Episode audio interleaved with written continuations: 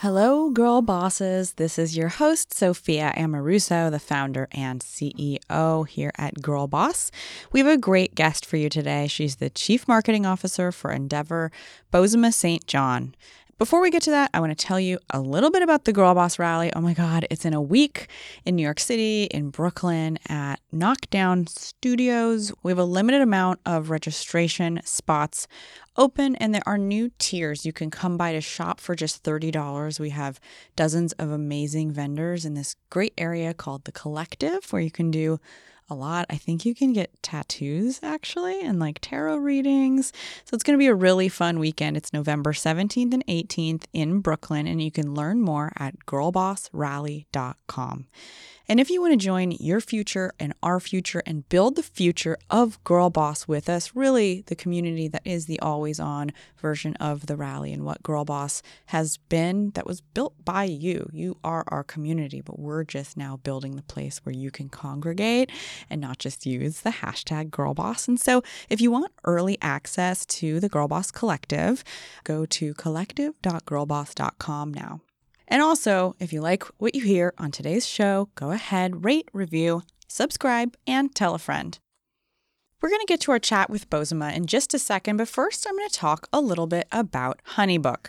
I remember when I was building Nasty Gal how difficult it was to manage all of the paperwork because I really was a solopreneur. I guess I was the CEO of my own eBay store, just as anyone who's a freelance graphic designer is the CEO of their graphic design business. But there's so much admin that goes into running a small business. And now there's Honeybook. Honeybook is a purpose built business management platform for creative small businesses. They help photographers, designers, event professionals, and other solopreneurs save hundreds, if not thousands, of hours a year by adding time saving automation into their business. Honeybook makes it easy to streamline the client process so you never miss a thing. So, my boyfriend, Galen, is a director and he uses Honeybook to run his business because he's an independent contractor. He actually just got off of a show with HBO that's coming out next week called The Emperor's Newest Clothes. It's so beautiful. So, he art directed and production directed that and he used Honeybook and he absolutely loved it. And that's why, for a limited time, Girlboss Radio listeners can get 50% off the first year of Honeybook with promo code GIRLBOSS. Honeybook membership includes unlimited access to all features at one low monthly price. So go to honeybook.com today and use promo code GIRLBOSS to get started. Again, that's honeybook.com, promo code GIRLBOSS.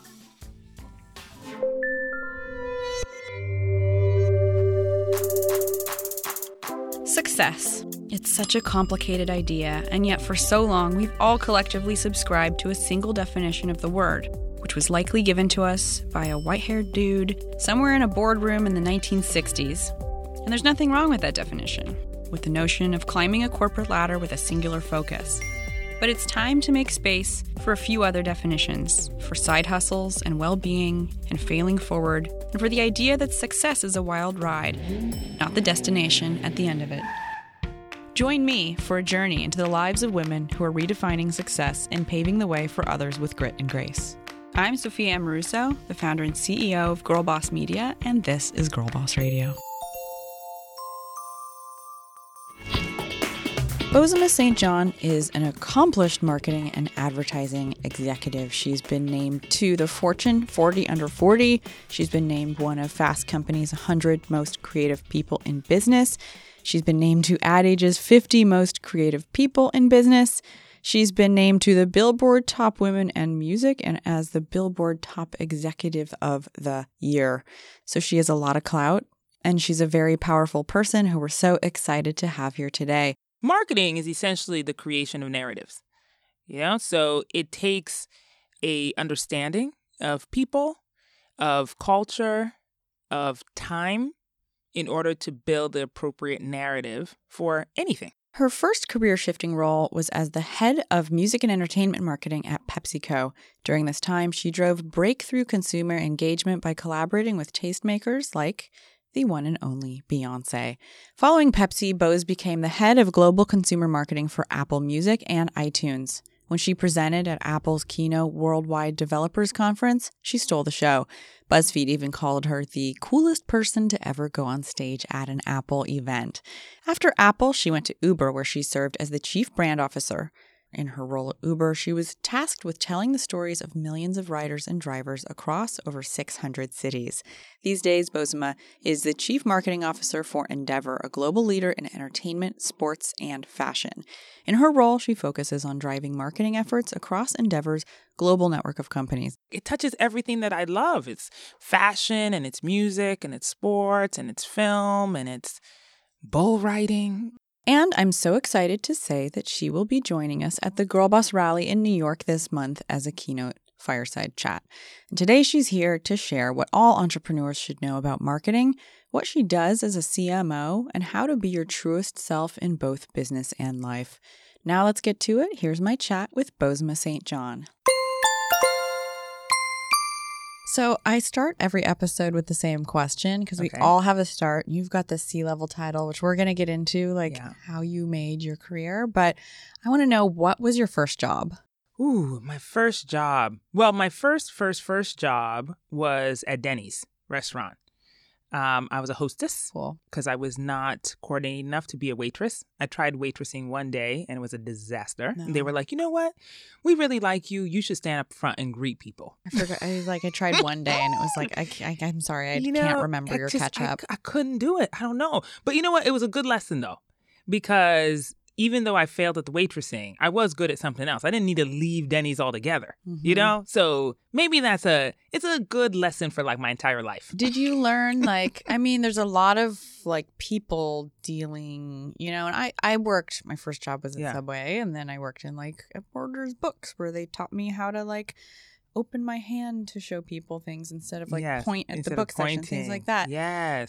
Are there things that you still carry in your Oh. career that you learned from hundred percent. Denny's? Oh my gosh. Denny's lessons for life. Like I should write a book called Yeah. Lessons from Denny's. Yes. Totally. I mean, one, always look people in the eye and smile before you even say anything. You know, when you say hello, make it sincere, make Yeah. it happy. Like put the smile in your voice, Yeah. as my then boss said. Yeah. You know, when you it's a difference between good morning and good morning. Totally. know, And like, the people smile in your people voice. respond differently. They do. It Makes your life easier. Absolutely. And I, I absolutely use it now. You know, when I'm on the phone, you know, you get on a conference call or you're calling somebody, maybe it's a cold call, you never talked to them before, or maybe you've talked to them before, but you're about to have a hard conversation. I always put a smile in my voice. Mhm. It disarms people, makes them feel good. And you were born in the States and then moved to Ghana at six months old Yes, that's right. and then moved back to the States at 12. yes. I'm so curious how your international upbringing has influenced your path, if at all. A lot. So I actually had a few more moves in there between six months and 12. Mhm. Uh, my family lived in Nairobi, Kenya. We also lived in Washington, D.C. when the government of Ghana was overthrown in a military coup d'etat, and my parents had to, you know, escape the country. My dad was actually put in political detention, but that's a whole nother story. Um, and my mom left Ghana pregnant with three small children, me being the oldest. I was six. And Triplets? no, no, no, no. Like I had, I had Oh, she three, had three kids. Yes, three and kids, she and she was pregnant. Okay. And we went to Washington D.C. under, you know, political asylum. And the interesting thing is that, just to digress a minute, it is why you know so many of the conversations that we're having now around politics and immigration and what does it mean about the caravan and all these important topics are they're so they they are so important to me. They're very personal you know and i think that my upbringing and those experiences has absolutely shaped not only the way i am but my worldview and my Mhm. people view Mm-hmm. you know like i don't look at the caravan and see people who are trying to like come destroy a country Mm-hmm. you know they're actually obeying the law they are approaching in the way that you are supposed to that's actually the law you show up to the border and you you ask for asylum that's Mhm. what you do Mm-hmm. you know and and so for me it's it's a very personal thing when i when i look at that and i'm very thankful for you know the movement around when i was a young person because even though i was too young to make the decisions myself it certainly has shaped who i am now and the way that i see the world and the empathy, that i have for yeah, people that was the word that jumped into my head. And so there's adversity that comes with that, right? Like that's not an easy thing for a family to move across the world to be, you know, uh, for your mom to be pregnant, for you to be a young kid and uh, learning how to be in a new place. And so I like to think, and I don't really talk about this a lot, but I really believe that adver- adversity is a really important thing. Oh, like I'm so sorry for people who don't grow up with any adversity because it's just like what happens when you're an adult. Yeah. Like, how do you to you? cope? Mhm. Um, and it really shapes you. How do you feel like that adversity like shaped you? Like what? I guess like what were the challenges and like how does that how does that benefit you now? Yeah. Adversity, I I agree with you. It is absolutely a personality shaper and also makes you endure. I really I appreciate all of those challenges, especially being able to um, you know, find and build new relationships in those early years. You know, especially with new environments. Uh, kids are not always the nicest people, although they're super cute, Hmm. but they're not always the nicest. And so dealing with, you know, being called names or asking why you talk funny or why is your skin that way or what are you eating? You know, there are all of these things that you have to answer when you're a kid. Some of them are innocent questions, but they help you even to build your identity. They're like, "Oh, you're you're different." yeah, Right. you're super different. Yeah. And why is that? You know, so I was able to articulate those things and not just articulate them, but be very comfortable with those differences really early on. I mean, by the time I was in those awkward, like 13, 14, 15 year old years, I was very comfortable with standing out. Mm-hmm. And again, back to, you know, how has that helped me in my life? I can walk into any room today and be the only or the few or whatever and not be intimidated by that. Bozoma lives out loud and is clearly herself in both business and life. So I asked her to share her advice for those who have a hard time striking the balance between their true self versus their work self. That is a tough question. I mean, part of it is absolutely, you know, my upbringing and my parents who were very, very proud. You know, they never felt the need to assimilate into American culture. Uh, it didn't mean that they were rebellious. They just felt like, well, their culture is really important, and now we're here. So why wouldn't we celebrate our culture here? You know, like they, it just, it wasn't a question. They were just like, yeah, we're going to do both, and you can succeed here and still be very proud of how you were raised, where you came from, the food you eat, the clothes you wear, all that stuff. Um, and I feel that even today, all of those differences really, I mean, it may sound cliche, but that's what makes me special. You know, it makes me really special. And I am proud of that. And my advice or what I talk about constantly when I get that question, you know, how do you show up like that? Why do you show up like that? Like, tell me how to do that. I'm like, no, it's just like, what, what about you makes you special? You know, it's a really, it's a philosophical question, but it can be very difficult to answer if you have never thought about it. You know, and it's the part of unearthing some of our insecurities uh, and also replacing that with affirmations that will actually make you walk like you belong someplace.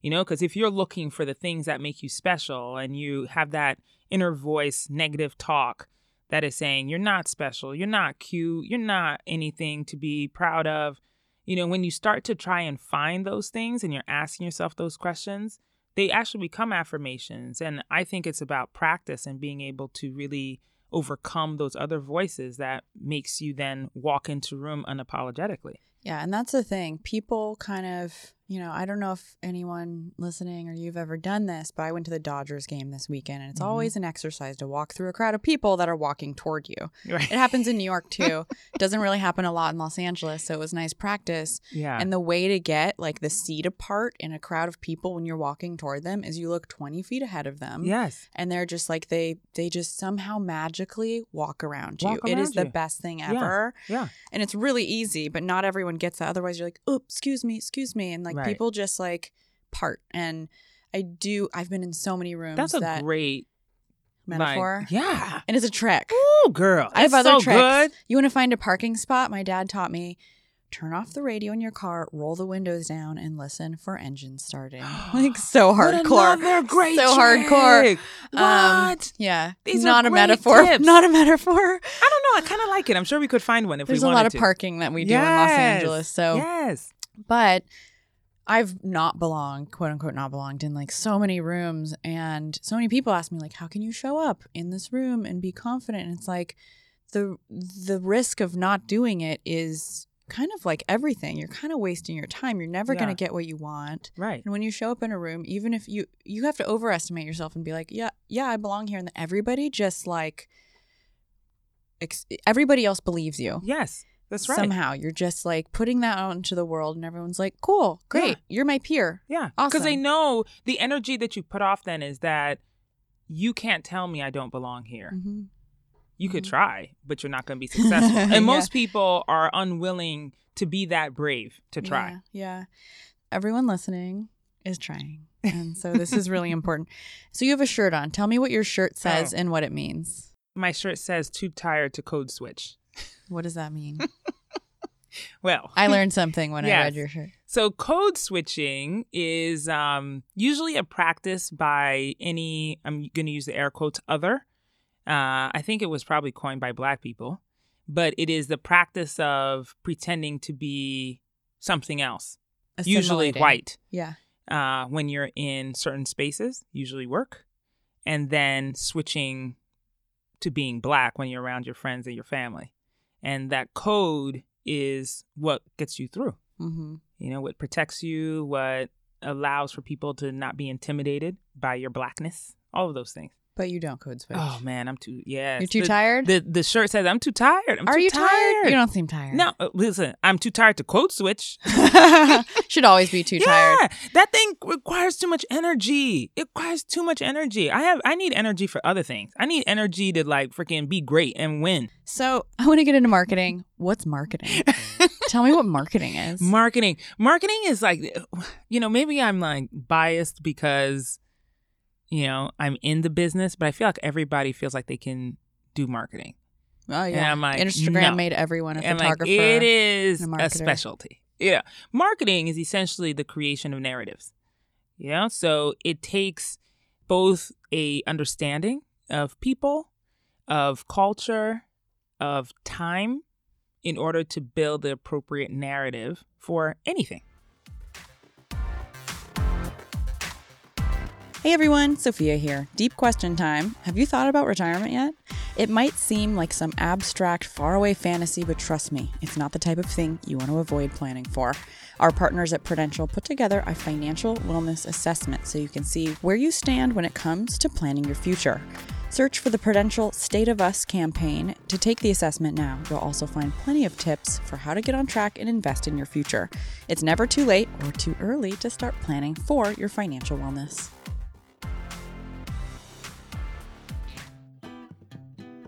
We'll get back to our chat with Bozoma in just a second, but first, I want to talk a little bit about Skillshare. If you don't know what Skillshare is, Skillshare is an online learning platform with over 20,000 classes. I don't know how you even make 20,000 classes. So, they're an online learning platform with over 20,000 classes in business, marketing, technology, design, and more.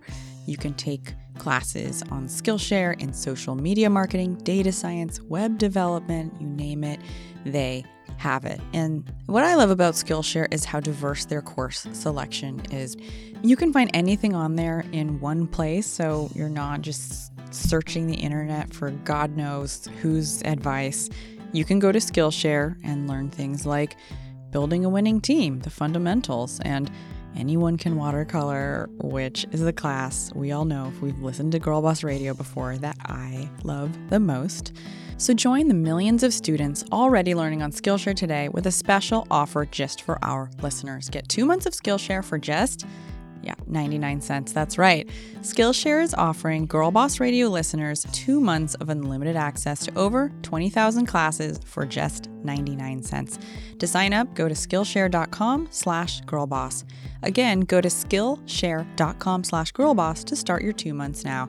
That's Skillshare.com slash girlboss. Now let's get back to my conversation with Bozoma St. John.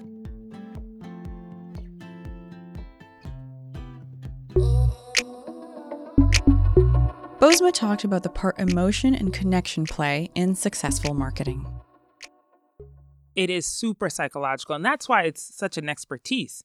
You know, you can't just pick up and decide that you're going to market something. You know, you've got to really pay attention to emotion is probably the number one uh, lever to pull for marketing. You know, and emotion means that you know does somebody who reads this or or sees the campaign are they happier because of it? Are they sad? Are they angry? You know? Like what is the emotion that you evoke? Somebody said to me the other day that you know it's like they don't they don't want their marketing to make people angry. And i was like well then you're going to make them ambivalent. Mm-hmm. You know and that's what you don't that's a killer and forget you absolutely yeah like if you can turn the page past you know an ad in a magazine or you can skip an, a commercial, then we didn't do a good job. So you know, that's the way I feel. Provocative on yes, some level. It has to be. Yeah. And timely. Some people would consider marketing and advertising manipulative mm-hmm. to a mm-hmm. certain extent because you are playing on emotions and you're playing on, you know, culture. And so I'm curious, you work for some really big brands. How do you keep yeah. your integrity in what you do? Yeah. Yeah. Well, I mean, everything in the world is manipulative. The the word is not bad you know, in that there are, you know, ways in which I talk to my daughter to get her to do something mm-hmm. that is different than the way I talk to my assistant to do something, which is different from the way I talk to my boss to do something, right?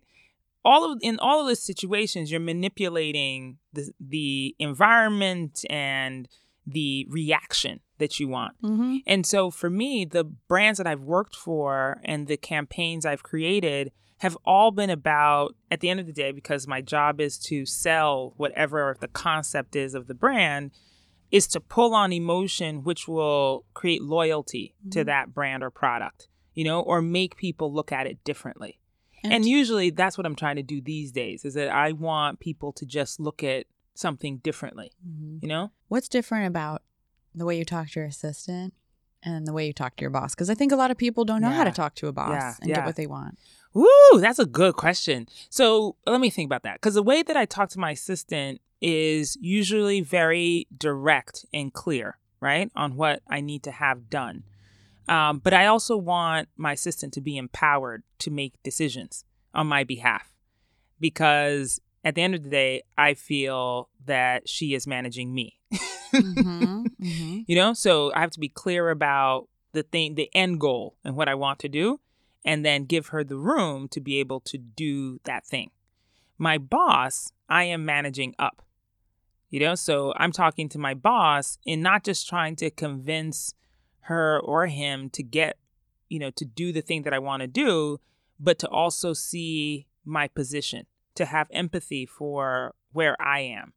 And part of that is in understanding where he or she wants to go.